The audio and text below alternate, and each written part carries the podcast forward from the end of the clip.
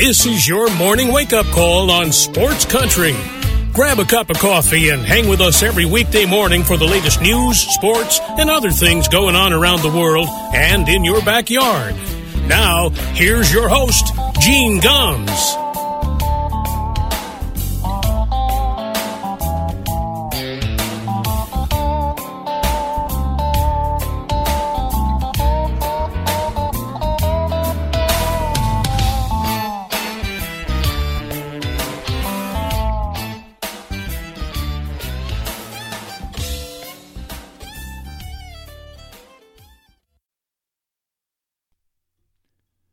Good morning, everybody.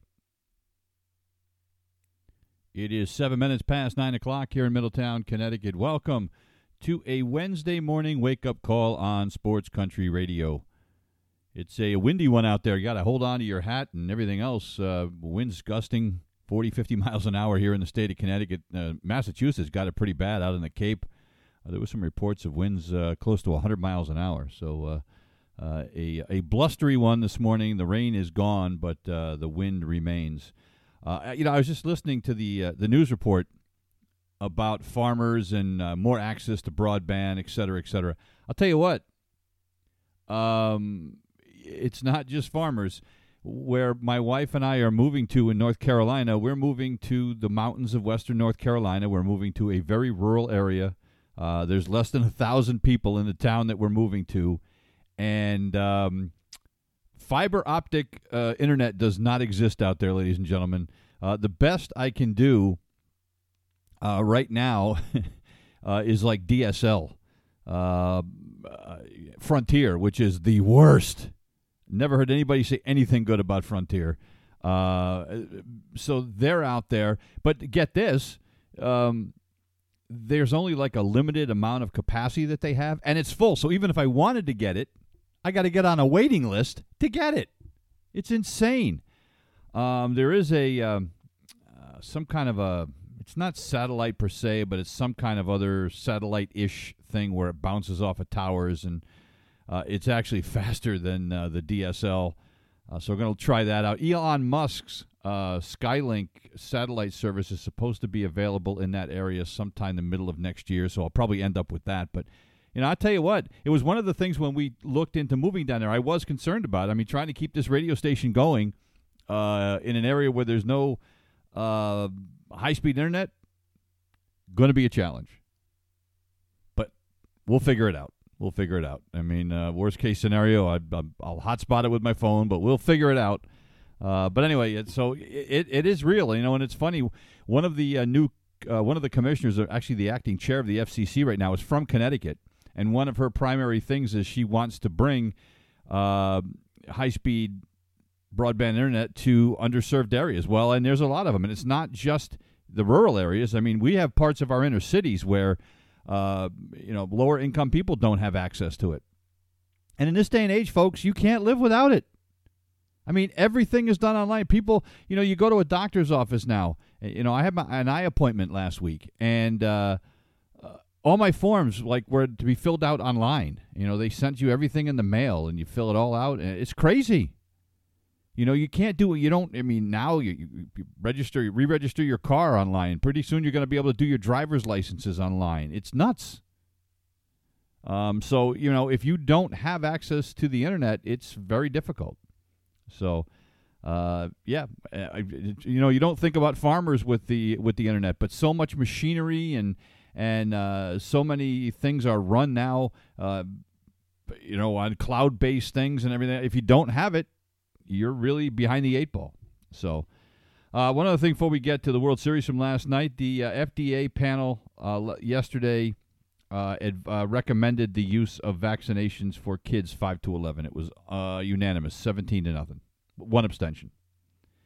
Uh, now, the FDA doesn't have to follow that panel's advice. They're going to make their own decision in a couple of days. But, you know, if, if it was 17 nothing and it's their own panel, they're going to go along with it. And then the CDC will have to sign off as well. Uh, but it looks like we are very close to having vaccinations for the young kids. Uh, Pfizer did a study with about 2,300 kids aged 5 to 11.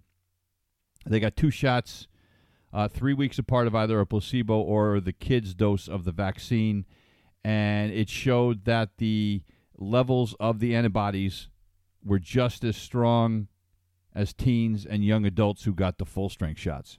So it works. Um, they said the study isn't large enough to detect any extremely rare side effects such as the myocarditis, the heart inflammation.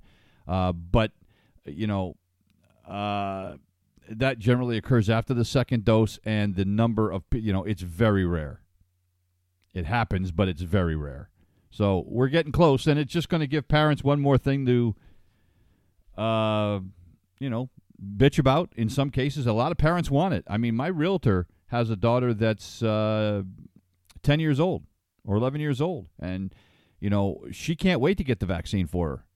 You know, because she's wearing she's a realtor, so she has to go around with the general public. So she she's wearing a mask all the time because she doesn't want to run the risk with her daughter unvaccinated in the house so she's looking forward to, you know, being able to do this. There's a lot of folks I know that are doing the same thing.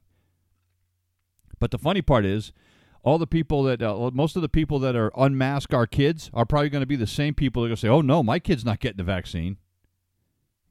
So, any, yeah. the rocket scientists of the United States of America, ladies and gentlemen. All right, let's get to the World Series from last night. Um, well, uh, number one, the Braves win. The Braves win. The Braves are America's team. I said this yesterday everybody, unless you live in Houston, hates the Astros because of the cheating scandal. You know, and my wife, you know, it's funny. Barb made a comment to me the other day, you know, when we were talking about this, and she said, When are you going to get over it? You know, the fact that they cheated. When, when are you going to get past that? And, and I thought about it, and, you know, she has a point. I'll tell you when I'm going to get over it. I'm going to get over it when all the guys that cheated, that got away with it, that didn't get suspended when, and, and had an arrogant attitude about it. I'll get over it when all those guys are no longer on the Houston Astros. That's when I'll get over it. But as long as guys like Alex Bregman and Carlos Correa and Jose Altuve and several other guys are there, I'm going to still be pissed off about it. Hey, look, my manager, the manager of the Boston Red Sox, was the bench coach for the uh, for the Houston Astros and was involved in this whole thing. He got suspended. The general manager lost his job. The head coach, uh, the manager, lost his job. He just, you know, he, he had a year off and he went back and is now managing the Detroit Tigers. But that's when I'll get over it. When all those guys are gone. You know, George Springer is no longer on the, the, the Houston Astros. It doesn't forgive what they did, but when they're not there anymore, I'll, I'll have a different attitude about the franchise in general. But what still rankles me, and probably will forever, is the fact that these guys cheated and they got away with it and nobody got suspended because the Players Association in Major League Baseball is so powerful that Rob Manfred and the, the higher ups were scared to death to go after the people that were actually doing the cheating and that were actually benefiting from the cheating. So I'm not going to get over it for a while. So while I'm not an Atlanta Braves fan, in this case I am. And I, um, I almost never root for a National League team if the Red Sox aren't in it. I'm an American League guy by and large, so I root for the American League team unless it's the Yankees. I root for the American League team. Now it's the Yankees and the Houston Astros. So I hope I hope the Braves sweep. I don't think they will, but I hope they sweep. Uh, and again, one of the things I love about baseball, just when you think you have seen it all, you haven't. Well, what did we see new last night? For the first time in World Series history, somebody began a World Series with a home run. Jorge Soler, on the third pitch of the game in game one of this World Series, hit one out. First time that's ever happened in a World Series. And we've, we've been playing the World Series since, you know, 1900 or 1905 and the, the first time it's ever happened. You know, it's amazing. I mean, you just it's it's it's one of the greatest things about the game. But the story of last night, despite the Braves six two win, and by the way, it wasn't that close. That this game was never in doubt. It was three nothing early, then a, an Adam Duvall two run home run, um, made it five nothing. You know, this game was never in doubt. But the story of the game last night no ifs, ands, or buts about it, is Atlanta Braves starter Charlie Morton. Now, Charlie did not get the win,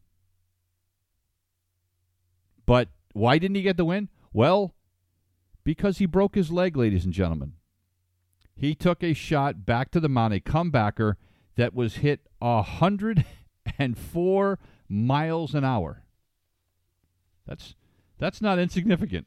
104 miles an hour off the bat of Yuli uh, Gurriel. It deflected off his left shin, went all the way over to first base. And uh, it was one of those things where uh, Charlie Morton said to uh, to his catcher, Travis d'Arnaud, that one stung a little bit. Oh, you think? So after that happens, he retires the next two batters. Goes to the dugout after the second inning. All's well. Well, not all's well. He's still hurting. He comes back out to start the third inning, and he strikes out Jose Altuve. And then right after that, he had he put his hand up, uh, and uh, you know you could tell he was when he came down that he was in a lot of pain, and he motioned to the dugout that he needed help. They had to come get him and help him off the field.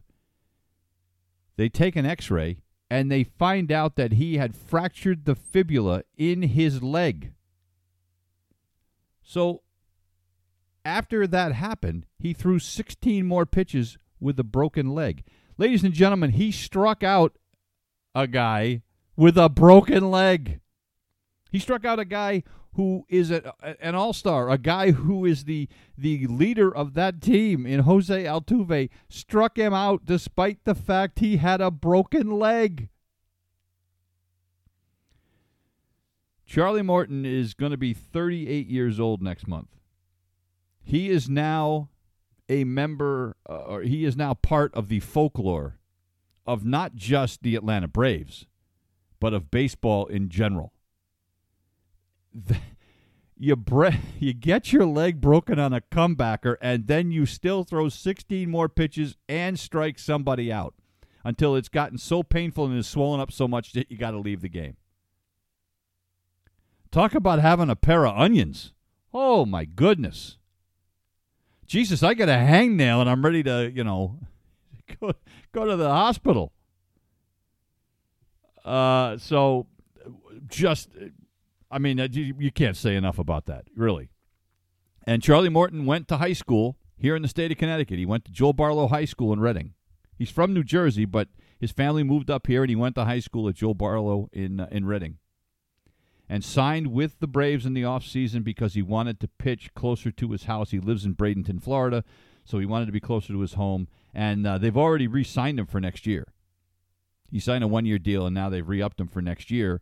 Uh, and, you know, the, the, the fracture, like, he's going to be fine. He'll be ready for spring training. Uh, it's not, you know, I mean, it's terrible, and he's going to be out for the rest of the, the World Series, and you feel bad for him. But at the same time, I mean, you know, people talk about how tough football players are, right? And hockey players and, you know, how they can play with all these injuries and, and all this pain. I don't want, well, uh, Charlie Morton just pitched on a broken leg. That's all you got to say. So, uh, amazing game. It really was, um, simply because of that. And the, the other first that we saw last night, uh, Jorge Soler when he homered and Adam Duvall when he homered, they became the first teammates that were acquired in the middle of the season to homer in the same World Series game. I mean, it's kind of a bizarre thing, but you know, and you think about this, you know, this Braves team has had to deal with a lot of adversity this year, a lot of injuries. The biggest injury, of course, was to their their star outfielder Ronald Acuna Jr., who tore a, le- a knee ligament in July, and because of that, Alex Anthopoulos, the president of baseball operations, had to start wheeling and dealing and and fill in some holes. So what did he do? He traded for Adam Duvall, Eddie Rosario, Joc Pederson, and Jorge Soler. Every one of those guys in the postseason has been nails. Soler last night, Duvall last night. Eddie Rosario was the MVP of the NLCS. And Joc Pederson, another guy that is, uh, you know, had had a couple of home runs in the playoffs, and a guy that has a flair for the dramatic. So uh, you know, and and on top of losing Ronald Acuna Jr. before the season, they ended up losing uh, Mike Soroka, who retore his Achilles tendon. I mean, this team, this is an improbable run. When you look, the Atlanta Braves were under 500 for a good part of the season. It was a late push that got them into the playoffs to begin with. Nobody thought they were getting here. Nobody. It was going to be the Dodgers or the Giants, maybe the Milwaukee Brewers. Nobody thought the Braves were going to go this far with all the adversity that they had suffered. And now they lead this World Series one game to none. Uh, so much fun last night, you know. And again, I hope they sweep the Astros. They won't, but I hope they do. Uh, Max Fried is going to get the start uh, in Game Two tonight. Uh, he is one and one with a three seven eight ERA in uh, three starts this postseason. He'll go up against Jose Urquidy. Now he Jose Urquidy's got some World Series experience. If you remember back uh, two years ago, he pitched five scoreless innings in Game Four of the World Series against the Washington Nationals. Now, he only made one start in the postseason this year, and he got lit up by the Red Sox. He gave up six runs in an inning and two thirds in Game Three of the ALCS to the Red Sox but he will get the start against Max Fried tonight. And look, if you are the Astros, this is eh, you know when it's a, when it's a best of seven and you got to win four. Nothing is a must win in game two. But if you're the Astros, knowing that your next three games are in Atlanta, you damn sure don't want to go down there down 2-0. Max Fried, who has been great for Atlanta this year, is going to get the start. And you know, and you look at this, you know, it's gonna if you're Atlanta, with Charlie Morton now being unavailable, obviously you now want to get this series over as quickly as possible because now you don't have Morton to come back for a game five or a game six. You know, it's going to get a little dicier for the Atlanta Braves pitching staff as we get deeper into this. You know, now they'll have Ian Anderson lined up for Game Three, and uh, you know, then you know we'll see. It's going to be it's going to depend. If it's a 3-0 uh, lead at that point, they're playing with house money. But if Houston comes back and wins this game tonight behind Urquidy, uh, it's going to it's to be interesting, and and we'll see how bad that loss of Charlie Morton hurts them. Uh, by the way, you know one of the things. Um, this was the first time we've had a World Series in front of a packed house in a long time. Don't forget, uh, you know, we had the COVID thing going on last year, right? So we were finally able to see a packed house. Of course, if you're Houston, wasn't quite the way you wanted it. You know, with that home run in the first inning, the crowd got taken out of it very, very quickly. Uh, the other thing is, is no team has won a World Series game in its home park since uh, uh, 2018. The last time a team won a game in their home park was when the Dodgers beat the Red Sox in 18 innings back in 2018. The visiting team won every game in the 2019 World Series, and then last year's World Series was played at a, a uh, neutral site. And it continued this year now with Houston losing a game in their home park. So it's been a while since home fans have had anything to cheer about uh, in the World Series. But uh, as I said, Game Two coming up tonight, eight o'clock on Fox, and uh, you know, I, look, I mean, I you know, I, I you, you can say it's petty, I guess, but I'm just not going to get past what happened with the Houston Astros. I just can't. I just can't. So anyway, that's where we're at as far as that goes. Uh, prior to the game, uh, Rob Manfred gave out an award to uh, Shohei Ohtani. And I look, I've been one of these guys that thinks that we're making too much of what goes on with Shohei Ohtani. Yes, what he did is, you know, I, I I'm not trying to tell you that that Ho, that Shohei Ohtani is not a great player.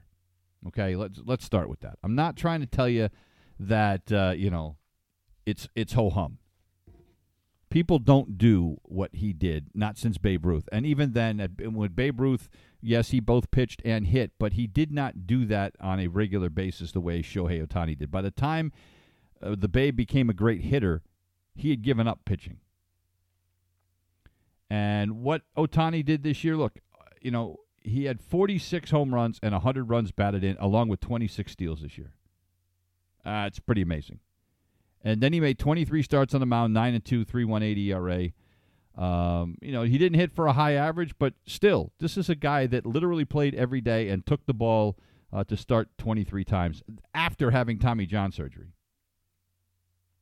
So uh, he was given the uh, uh the Commissioner's Historic Achievement Award uh, by Rob Manfred. By the way, it's the first time that Rob Manfred's ever given this award out. It was re- created by Bud Selig uh, back in '98 to commemorate Cal Ripken Jr.'s uh, consecutive game streak when he played 2,632 games in a row. Uh, the last time it was presented was all the way back in 2014 uh, when Bud Selig gave it to Vin Scully uh, for his 65 years as a broadcaster for the Dodgers and uh, to Derek Jeter uh, for his postseason records for hits, runs, and total bases. So it's not something that's given out very often. Ohtani was great. I mean, it, it, he was very humble. he even said he said, I know it's not given out every year, so I know how special it is. He says, I'm not fully sure if I really deserve it. But he said, but since Mr. Manfred's going to give it to me, I'm going to accept it. Look, um, do I think that Shohei Ohtani was the most valuable player in the American League? No. I think he's going to win the award, but I don't think he should. Uh, you know, and we've had this conversation on this show and some other podcasts and stuff that I've been on for some other people. I don't think he was the most valuable player simply because his team didn't make playoffs. You know, and yes, he did hit, yes, he did pitch, but you know, there were much better hitters and better pitchers than him. He just did happen to do both and he did them at a pretty decent level. So, anyway, that's where, you know, that's where we're at as far as that goes. I mean, I'm not trying to take anything away from him, but uh, uh, you know, it was special. There's no question. So, I mean, I think the award that he's getting here is deserved. I don't think the most valuable player award will be deserved, but I think he's probably going to win it anyway. Um, the other thing, uh, when Rob Manfred met with the uh, press yesterday, uh, he remains optimistic, he says, about getting a labor deal done. Um, I am less optimistic about that. You know, uh, you know, and and he said, well, you know, it kind it's kind of hard to uh, uh, to characterize progress. Progress is when you go into a room and you're having conversations and people are continuing to talk. Well, I guess, but you know, uh, part of the problem is is that the, the only way we get news is if it's leaked by Major League Baseball. Uh, you know, but I think that we are a month away from baseball shutting down We'll have no free agent news. We'll have no nothing. We may not have any spring training if this doesn't get done. But I think there is a chasm between the two sides, between the Major League ba- Baseball Players Association and the owners. I don't think that it's close. This is like Evel Knievel in the old days, trying to you know, uh, you know, ride a uh, a rocket car over the Grand Canyon. I don't think that we have a snowball's chance in hell of this thing uh, coming to an agreement anytime soon. You know, and I fear that it might go into the season. And and as I said yesterday on yesterday's show, I believe this is just a product of uh, part of it's kind of a, a symptom of where we are in this country, where there's such a huge divide about everything. We can't get anybody to agree on anything. You know, uh, I mean, it's crazy. We can't get anybody to to agree on the color of the sky, the color of the grass, whatever. Um, and and you know when you're when you're talking about dividing up the billions and billions of dollars that Major League Baseball generates, we know what we know what money can do. We can see it in a family. Money can tear a family apart. Well, money is in the process of tearing Major League Baseball apart. So you know, I hope they can find a way, but I I, I am I am pessimistic about it, unfortunately. Uh, one other quick baseball note before we take a break. Um, Major League Baseball uh, yesterday an- announced that uh, they had experimented with a pitch clock in the Low A West League during the year. 316 nine inning games using a pitch clock. And a pitch clock, what does that mean? It means that you have a, li- a certain amount of time between the pitches that you throw. So a pitcher can't just, you know, the pitcher and batter can't just stand there and you know, play with themselves and adjust their uniform and, you know, check the weather and, you know, to see if the barometer is right for me to throw this next pitch, as we see all the time. Well, 316 nine inning games with a pitch clock averaged two hours and 41 minutes. That's down from three hours and two minutes for the 91 games without a clock. So they shaved off about 20 minutes a game simply by using a pitch clock. Pitch clock was set at 15 seconds with the bases empty, 17 seconds with the runners on base, uh, 30 seconds between batters, and two, hour, uh, two minutes and 15 seconds between half innings and for pitching changes. So it wasn't just a pitch clock; it was uh, between batters, and it was for you know between innings and as well as pitching changes, and it worked. And if we can get that so that we can get games into the 240 range, and if that's the average, you know, you're still going to have a few that are over, but you're going to have some that, you know, maybe go two hours and 10 minutes. That's going to be awesome. You know, you no longer have to uh, sit and, you know, I mean, look, these World Series games are going to take four hours. You know, we, we're kind of used to that for the postseason, but when you start having regular season games that are routinely going 315, 330, 345, it's too much. So I'm very encouraged by that, and I hope I, that's one of the, you know, of all the things that Major League Baseball has tinkered with, that's the one I've really hoped that they will uh, they'll implement. They got to they got to protect the game against itself. These players are so into styling and now and hot dogging and everything else. We have got to do something to speed this game up. Eh, you know, because otherwise we're we're just you know we're in danger of people tuning out. You're just not going to continue. You know, the, the Major League Baseball average this year was three hours and ten minutes this season. It's the highest it's ever been. It's going in the wrong direction, despite the fact, by the way, they did this thing for a limiting number of visits to the mound. Now, if you change a pitcher, he has to throw to three batters.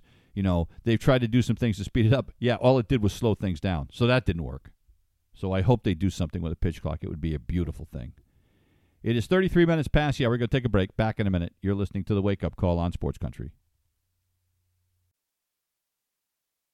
It's 35 minutes past the hour. Welcome back to the wake up call here on Sports Country. Dave Massey checked in on Facebook and he said, you know, if we do have, uh, you know, a strike or lockout, you know, maybe we'll have a minor league summer. You know, if you, you know, I hope uh, that we don't have a lockout, but you know, there's no question that it wouldn't necessarily be bad. I love going to minor league games. I really do. Um, it's it's much more intimate. It's kind of like you know the old days going to a you know a college game or a high school game. Well, it's a little bit more than that, but still, it's affordable. You know, tickets don't cost you seventy five or hundred bucks.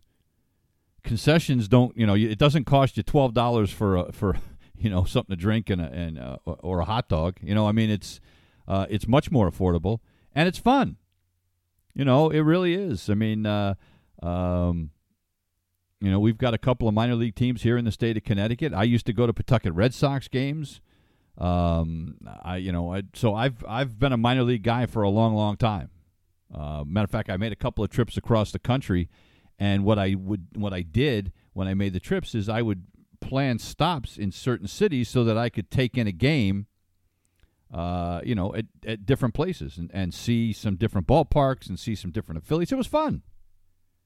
Having said that, I'd much rather uh, us have a Major League Baseball season.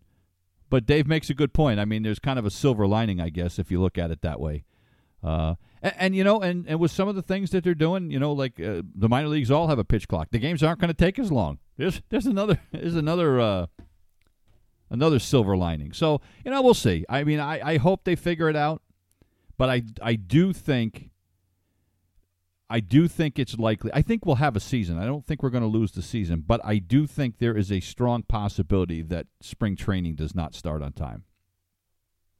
And that maybe we lose the first month of the season. Wouldn't surprise me. Because sometimes people don't get really serious until it starts hitting them in the wallet. You know, and when, uh, you know, ballparks aren't full, and, you know, when, when there's no revenue coming in from, uh, from tickets and concessions and parking and players aren't getting paychecks and everything then all of a sudden things start to get real you know and you can say well you know these guys are millionaires it won't matter to them part you know it, it, there is a piece of that You know, however, the other piece of it is uh, the guys that are making the major league minimum. Yeah, it's still way more than I make. It's you know six hundred grand. But you know, you, you get to a point where when you live that kind of lifestyle, you you live a lifestyle based on how much you make. I mean, somebody that makes two hundred thousand dollars a year is li- living differently than somebody makes twenty five thousand dollars a year. So you have a lifestyle you become accustomed to. Well, now all of a sudden the paycheck's not there you might have to change your lifestyle. That makes you uncomfortable, and then all of a sudden people start saying, "Well, you know, maybe we ought to figure out a way to make this work." So we'll see. Uh, but yeah, a minor league summer uh, wouldn't be the most uh, awful thing in the world. Um, you know, and the question I've been looking at, uh, thinking about the Red Sox. You know, the, the, big press conference on Monday after the season was over, and Chaim Bloom and Alex Cora and all the higher ups sit down and you know, kind of uh, do a post mortem on the season, and everybody. The consensus is this is just the start. You know, we're we're kind of ahead of schedule, and this is uh, you know this is the start of something big. Well, you know, I hope so. I mean, as a Red Sox fan, you certainly hope so. But you know, you look at this team, and I still think that there are some big decisions that have to be made, and and and I don't think they're going to be easy ones. You know, one of the big ones is is do the Red Sox extend a qualifying offer to Eduardo Rodriguez? You know, uh, he was, you know, okay, you know, but his ERA this year was four and a half. Now the Red Sox will tell you that he pitched better than that, and there were times that I saw him pitch better than that, but there were times I saw him stink. You know, he's not the same guy. Some of it may be the, uh, you know, he missed that entire year because of the myocarditis and the COVID. Maybe after, you know, uh, this season and a regular off season, maybe he's going to be a different pitcher next year. The Red Sox maybe are going to bank on that, but it means that a qualifying offer is like around 18 million bucks. And the reason to, why will they do that? Because if they extend the qualifying offer and he decides not to sign with them, they'll get a uh, they'll get draft pick comp- compensation if he signs with somebody else. Um, a lot of people think that he'll stay regardless because he and Alex Rodriguez are so close. You know, I don't know that that can be underestimated. But even if they decide to give the qualifying offer, then you, you look at it and you go, okay, so what does that mean? So if he's with us, the rotation is Sale, Eovaldi, Rodriguez, Pivetta, and then who? Is it going to be Tanner Houck? You know, I still have questions about whether Tanner, Tanner Houck has enough to be a starter. I mean, I, I just, you know, that slider right now too inconsistent for me. I'd frankly, if it were me, I'd rather t- see them take Garrett Whitlock and start extending him in spring training and make Garrett Whitlock the fifth starter.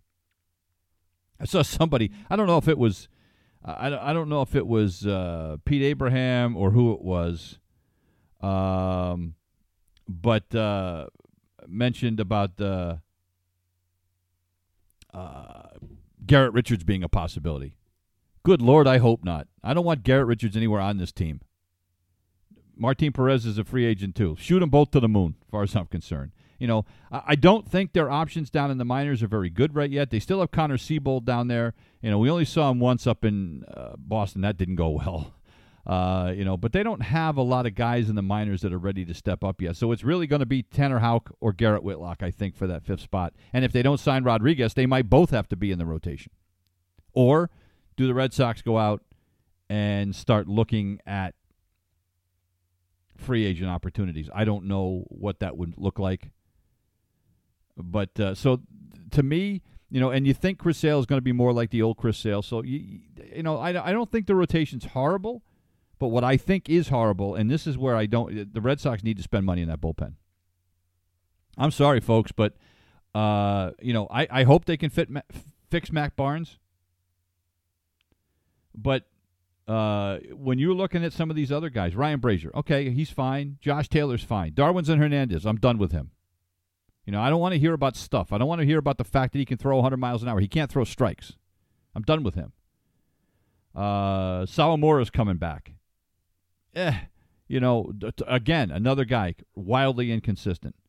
Phillips Valdez, you know, uh, Austin Davis. Uh, no. I mean, these guys are not viable options in my mind. It's part of the reason why the Red Sox were out of the World Series, out of the playoffs. Adam is a free agent. Don't re-sign him. I'm sorry. He again talk about inconsistent. Hansel Robles, free agent. Again, There's a reason that Hansel Robles was available. you know, and the Red Sox found that out. Yeah, he can be good at times. He can throw 98, but he's also a guy that can give it up in a heartbeat. The Red Sox don't have options down in in in the minors in the bullpen. You know, and whether it's Tanner Houck or whether it's Garrett Whitlock, maybe one of those guys stays in the bullpen. I mean, Whitlock was extremely valuable there. So the question they have to decide is: Is Whitlock more valuable in the bullpen, or is he more valuable as a starter? Uh, Christian Vasquez is going to come back as the catcher. He's they've got a team option. Uh, uh you know, uh, he's fine. Uh, you know, I think he's way overrated. To be honest with you, he had that one year where he hit all the home runs. I don't even care about that. I think he's overrated as a pitch caller. I think he's overrated as a defensive catcher. The problem is, is that there are so few good catchers in Major League Baseball that there isn't going to be a better option out there. They've got a couple of guys, a couple of prospects, and Ronaldo Hernandez and Connor Wong. Neither one of those guys are ready yet uh, especially you know offensively. So, uh, but Christian Vasquez will be back, and they'll bring Plawecki back, and you know that's fine. We can live with that. Uh, the infield is is where things get tricky. This to me, it's the trickiest because what do you do at first base? Is Bobby Dalbec your guy? You've got Triston Casas, who's uh, everybody says is you know uh, going to be a superstar. They think he's ready to to come up next year. Maybe not the start of the year, but my, by mid year. You've got Dalbec, who was great second half of the season, stunk the first half. So who's the real who's the real guy? You have Kyle Schwarber. Do you re-sign him? Knowing that JD Martinez is going to be your DH unless he opts out, which is unlikely. Nobody's going to pay JD Martinez twenty million dollars next year. He had a great year, but he's not making not at his age, he's not making twenty million bucks. I don't think he's going to opt out. I mean, he could try and see if he can get a longer term deal for maybe even a little less money. So maybe he will, but I doubt it. Now, if he does, it makes it easy. Then you resign Schwarber in a heartbeat. But you've got Devers and Bogaerts on the left side. You know, second base is a question. I, to me, uh, you know, uh, maybe Christian Christian Arroyo's your guy. Maybe they look at re-signing Jose Iglesias. He was great down the stretch. They couldn't use him in the playoffs because they signed him too late, but he was great at second base down the stretch. You know the problem because you know the thing with Arroyo, he was great at times, but he couldn't stay on the field. He was hurt all the time. So to me, Jose Iglesias is a guy they may want to look at. And he was great for the team during the playoffs. He he stayed a part of the team, and he was you know uh, really uh, uh, you know he's a bit of a difficult personality at times. He's mercurial, but uh, I that might be a guy they want to look at keeping. Um, but first base is the real issue. Is it going to be Dalbec? Is it going to be Schwarber? Or are they going to, uh, you know, and is it going to be, you know, Dalbec and then wait for Casas to come up, or is it going to be sign Schwarber to a longer term deal, knowing that JD's probably gone after next year and you can still play him in the outfield? I mean, but that's to me right now the the infield is the biggest question mark for the Red Sox. The outfield's going to be fine. You've got, I think, you leave Kike in center, you leave Hunter Renfroe in right, you leave Alex uh, Verdugo in left. Jarren Duran becomes your uh, your fourth outfielder.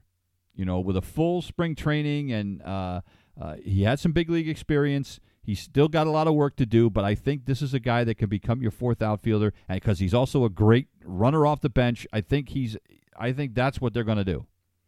So I, I, think so. I think Kyle Schwarber may be the odd man out here. The other option the Red Sox have, and nobody's talked a lot about this, but what if they were to re-sign Schwarber and then trade J.D. Martinez? You know, I, I I believe I don't believe that he can veto the trade. And with this being the last year of his deal, the Red Sox could certainly think about trading JD Martinez during the year to get some pitching back or some other hole that they need to fill. And now you've got Kyle Schwarber that you can plug into that DH hole and still play him at first base every now and then if you need to. To me, that might be the way to go. You know, Schwarber has certainly fit right in in Boston. So I would not be at all sad to see them re-sign him, but th- they've got to make a decision uh, on JD Martinez. And and this is nothing against JD Martinez. He had a great bounce back year. Uh, I'm a fan of his uh, as far offensively. Defensively, he's a butcher most of the time, but uh, by and large, um, you know, I wouldn't mind seeing him come back for this year. But I would mind. I would also love to see Kyle Schwarber come back and then maybe trade JD or dangle him out there, or, or Schwarber, I guess, if you want to, uh, figuring that Casas is going to come up. But it gives the Red Sox uh, a trade chip during the season if they if they need it. It's 48 minutes past the hour. We're going to take another break. Back in a minute. You're listening to the Wake Up Call on Sports Country. It's 50 minutes past the hour. Welcome back to the Wake Up Call. A few minutes left. Uh, Paige Bueckers, the superstar sophomore for the University of Connecticut, who was, of course, the uh, Associated Press Player of the Year last year, uh, the only freshman, along with Maya Moore and Courtney Paris, to ever uh, as the only freshman to ever be named to the AP First Team All American uh, team, was named uh, unanimously to the preseason AP All American poll to the surprise of absolutely no one. Uh, she was named along with Aliyah Boston of South Carolina, Baylor's uh, NaLyssa Smith, uh, Caitlin Clark from Iowa, and uh, Rhyne Howard from Kentucky. Um, you know, with the exception of Caitlin Clark, uh, who was on the second team, that group is all we're all on the first team uh, at the end of last year. Bueckers, of course, 20 points a game, 5.8 assists, 4.9 rebounds a game last year, and uh, uh, that despite playing on a bum ankle for a while that she uh, rolled, and uh, but still managed to put up some great numbers. in addition to that, Christyn Williams, the senior and freshman Azzi Fudd uh, were both named to the preseason watch list for the Ann Meyers Drysdale Award, which is given to the nation's best shooting guard. Uh, Fudd was the only freshman uh, on the list of 20 players. Uh, you know, UConn is uh, they're going to be great. I mean, they had the best recruiting class in the country. They're loaded. I mean, they got players that are you know the 10th man on the team that could start for a lot of other teams around the country. But you can have all the talent in the world if you can't finish. Uh, you know, it doesn't mean anything, especially here in Connecticut people in Connecticut expects that team to win. Uh, so uh, you know, after all of this, you know, Gino's under a lot of pressure. It's uh, you know, it's it's win or bust uh, here in UConn territory. Uh, other Connecticut news: uh, the Travelers Championship, the golf tournament that the PGA Tour stop in Cromwell, announced yesterday that they raised 2.2 million dollars for charity uh, from the event that happened here at the end of June. $2.2 million. Uh, and that's despite the fact, by the way, that the crowds were down uh, because of the COVID restrictions. They didn't have full capacity, uh, but they still raised uh, 2 million. So they have, ra- since 2007, the Travelers Championship has raised $22.5 million uh, that have benefited 800 not for profit organizations here in the state of Connecticut. It's amazing. Uh, the uh, $2.2 million this year will be distributed to 175 different charities.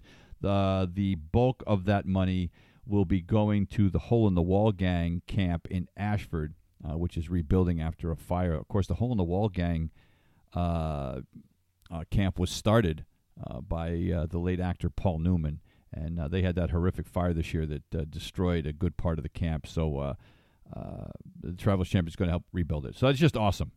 I mean, in the past, uh, they've drawn as many as 300,000 people for that tournament. Now, attendance was limited to just 10,000 last year a day.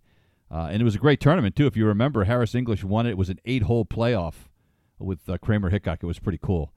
Um, but uh, and and 2020 they did it without fans. They still raised 1.6 million dollars without fans in 2020. Uh, I mean, in uh, yeah, in 2020. So, uh, 2021, 2.2 million dollars. Pretty impressive. Pretty impressive. Uh, Carli Lloyd played her final game for the U.S. Women's National Team last night. She didn't score. Uh, the U.S. Women's Team won the game six nothing over South Korea. Uh, but uh, she is 39 years old. It was her 316th match with the national team, the second most international appearances of any player. 134 goals for the U.S. over that time period, the third most in team history. Uh, she also had uh, 61 assists. She was subbed out in the 65th minute, uh, left to a standing ovation. The game was played in St. Paul, Minnesota. What was cool, too, is uh, uh, as she came off the field, she took off her jersey and uh, uh, gave it uh, to Lindsey Horan, who was going to wear that number starting in, or the number 10 starting in uh, 2022. But underneath her jersey, she had another jersey with the last name Hollins on it, which is, of course, the name of her husband. And she said, Look, I've been Mrs. Hollins for years, but it hasn't said that on my jersey. It's it's stayed with Lloyd on her jersey. So she ripped one off and it had her husband's name on the back of the jersey. It was kind of cool. Uh, but uh, a hell of a career for Carli Lloyd. Uh, and uh, the team sends her off with a victory, 6 nothing uh, over South Korea. A couple other quick notes. The Seattle Kraken, the uh, expansion team in the NHL, won its first home game last night. They beat the Montreal Canadiens 5 1. We have to remember it's the Montreal Canadiens who are just awful. Uh, the Canadiens have just two points in their first six games. They've been outscored 24 to 11. But still, if you're Seattle, uh, second win of the season for them. Uh, Brandon Tanev with a couple of goals. He's already got five goals in seven games this year for them. Uh, Jordan Eberle had a goal as well, and uh, Philipp Grubauer 23 saves uh, in probably the best game of the year for Seattle. And uh, Kemba Walker had his best game with his new team, the New York Knicks. Of course, he's from the New York area, so it's kind of his hometown team. But uh, 19 points last night, and the New York Knicks beat the Philadelphia 76ers 112 to 99. It is the first time the Knicks have beaten the Sixers in 15 games. They were 0 for their last 15 against Philly uh, before the win last night. So uh, Kemba with 19, Evan Fournier with 18. Uh, the last time they beat the 76ers, April 12th, 2017. So it's been a while. That's going to do it for us here this morning. No show tomorrow. We will be back on Friday, but no show tomorrow. I've got some things got to take care of here with the uh, the house sale, etc. Uh, so we'll be back on Friday. Uh, hope you have a great day. Stay safe out there in the uh, wind and the rain here in the Northeast. We leave you with some music from the Zac Brown Band. It's called Same Boat. See you on Friday. You've been listening to the Wake Up Call on Sports Country.